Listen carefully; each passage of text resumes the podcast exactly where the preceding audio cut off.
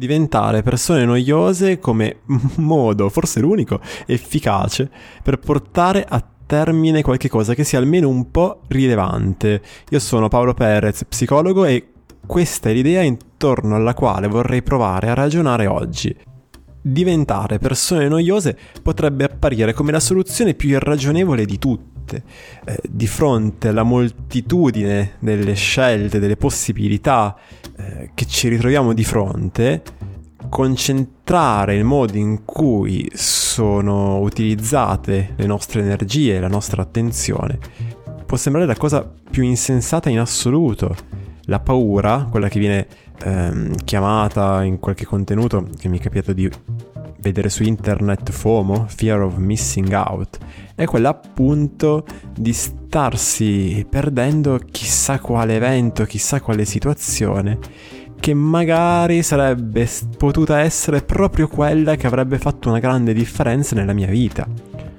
Oggi scelgo di vedere mm, nel mio tempo libero eh, l'amico Pinco Pallino e magari mi perdo la festa dove avrei con- potuto conoscere la persona con cui sarei stato assieme tutta la vita. Eh, decido di dedicare quest'anno a formarmi, che ne so, sulla terapia centrata sulla soluzione e magari mi perdo quel master, quel corso che mi avrebbe veramente eh, svoltato, che avrebbe fatto veramente esplodere la mia attività. Il buon senso su- sembrerebbe suggerire che di fronte a una tale moltitudine di possibilità la cosa giusta da fare eh, sia tenersi liberi, non vincolarsi a, a nulla, eh, che sia un progetto o, o un'idea, ma neanche a nessuno, in modo da essere libero, da essere disponibile quando l'opportunità si presenterà. Il buon senso mi suggerirebbe di eh, dedicarmi a molte attività anziché a poche, in modo da poter sperimentare il più possibile ed essere in grado di selezionare meglio ciò che fa per me. Ed in parte tutto questo è vero, nel senso che si tratta di una paura tutto sommato fondata nel momento in cui mi concentro su poche attività, irrimediabilmente mi perderò qualcosa di quello che starà fuori. Eppure lo sparpagliare quelle che sono le proprie energie potrebbe essere il comportamento paradossalmente, più rischioso in assoluto. Proviamo per esempio a immaginarci un bambino che ha di fronte a sé una candela, ok, la vede accesa e vede, trova il fuoco della candela incredibilmente affascinante. E gli verrebbe voglia di toccarlo, non avendone mai visto uno così brillante, così bello. Farlo eh, lo porterebbe ovviamente a bruciarsi, a farsi male, però la prossima volta eh, che si ritroverà in una situazione simile saprà che toccare il fuoco è la scelta sbagliata, ne sarà certo in virtù della sua esperienza e della conoscenza delle informazioni che ha accumulato eh, in seguito ad essa, ma se invece si fosse semplicemente no, limitato a tentennare tra le due possibilità di toccare o non toccare il fuoco, se ci si fosse semplicemente avvicinato, eh, sentendolo caldo, è vero che non si sarebbe bruciato, però eh, si sarebbe ritrovato incapace di agire in maniera corretta in una situazione dove magari il pericolo era maggiore. Rimanendo in questo esempio, potrebbe essere anziché toccare la candela con un dito, mettere una mano intera sul gas acceso. Ok, decisamente peggio mettere la testa nel forno.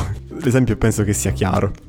Non scegliere nulla, non dedicarsi seriamente, ma vedremo cosa vuol dire seriamente, a nulla, eh, saltare da un'attività all'altra, saltare da una lettura all'altra, frequentare le persone più disparate, senza un, un senso logico, eh, senza anche solo banalmente eh, muoversi sulla base di un sentito, cioè che questa persona mi piace o non mi piace. Per quanto mosso dall'intenzione di evitare di fallire facendo la scelta sbagliata, porta in realtà al peggior risultato possibile, quello di di fatti essere mosso dagli eventi e non da quella che è la propria intuizione, da ciò che senti di voler fare e che facendo eh, ti permetterebbe di avere tutte le informazioni necessarie ad aggiustare il tiro in quanto, ti, in quanto ti permetterebbe di conoscerti meglio e di conoscere meglio l'ambiente intorno a te. Senza contare che non scegliere ti porta a stare in un limbo che è tutt'altro che piacevole. Eh, Kierkegaard diceva che l'angoscia è il sentimento eh, legato a questa situazione e non mi sembra una cosa tanto carina. passare da un'attività all'altra eh, ti porta inoltre a essere fisicamente, emotivamente stanco, eh, in quanto le tue energie eh, saranno investite nelle cose più disparate, spesso con scarsissimi risultati e, con, e senza quelle informazioni eh, necessarie a fare meglio la prossima volta. Mm, queste sono le ragioni eh, per cui alcuni concetti, come quello di multipotenzialità ad esempio, mi lasciano un pochino perplesso.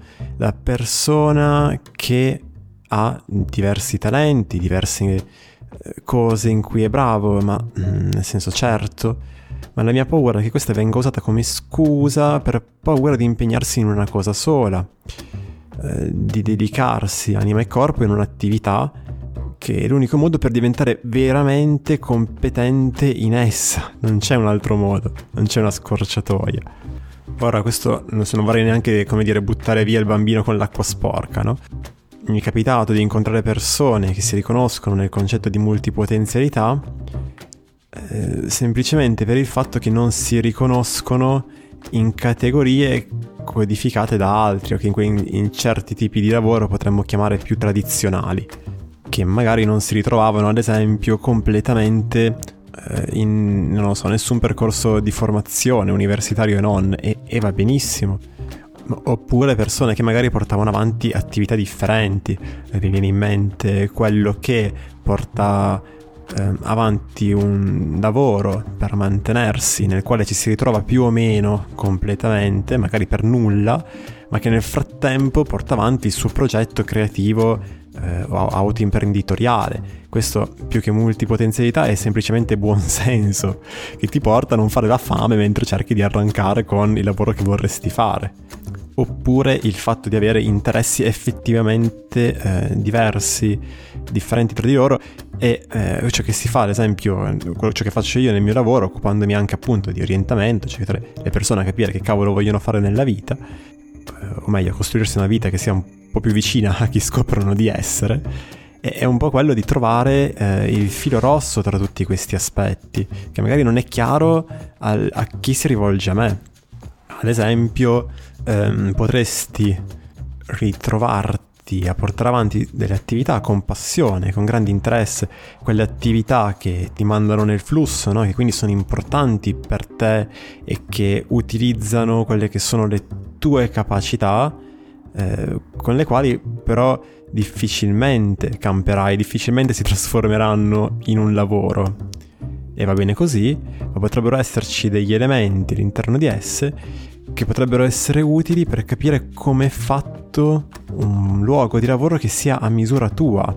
Ad esempio, il fatto di lavorare in gruppo o di avere a che fare con le persone, eh, il fatto di essere in grado di improvvisare e quindi magari non trovarsi bene in un lavoro che sia eh, monotono oppure la capacità al contrario di pianificare anche a lungo termine, di essere precisi e di trovarsi bene in un ambiente che sia strutturato e va benissimo così.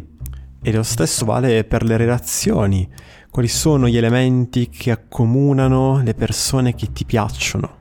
In modo da poterti circondare da persone che effettivamente stimi e che magari condividono questo sentimento scoprirsi, imparare a conoscere questi elementi della propria personalità eh, che possono permetterti di fare delle scelte più consapevoli, delle scelte mm, migliori che ti portino verso situazioni che siano più in linea a chi davvero sei tu. Eh, richiede che l'esperienza sia più lenta, richiede di limitare ciò a cui si dedica attenzione in modo da riuscire proprio a sentire ciò che percepiamo in relazione ad esse. Richiede di fare delle scelte e di stare in queste eh, un tempo sufficiente per avere le informazioni che ci servono. Diventare quindi, come detto all'inizio, persone noiose. Poche attività portate avanti per volta, poche relazioni portate avanti per volta, in modo da essere sempre più capaci e paradossalmente sempre più veloci ad aggiustare il tiro e a riempire la propria quotidianità di esperienze che siano sempre più belle.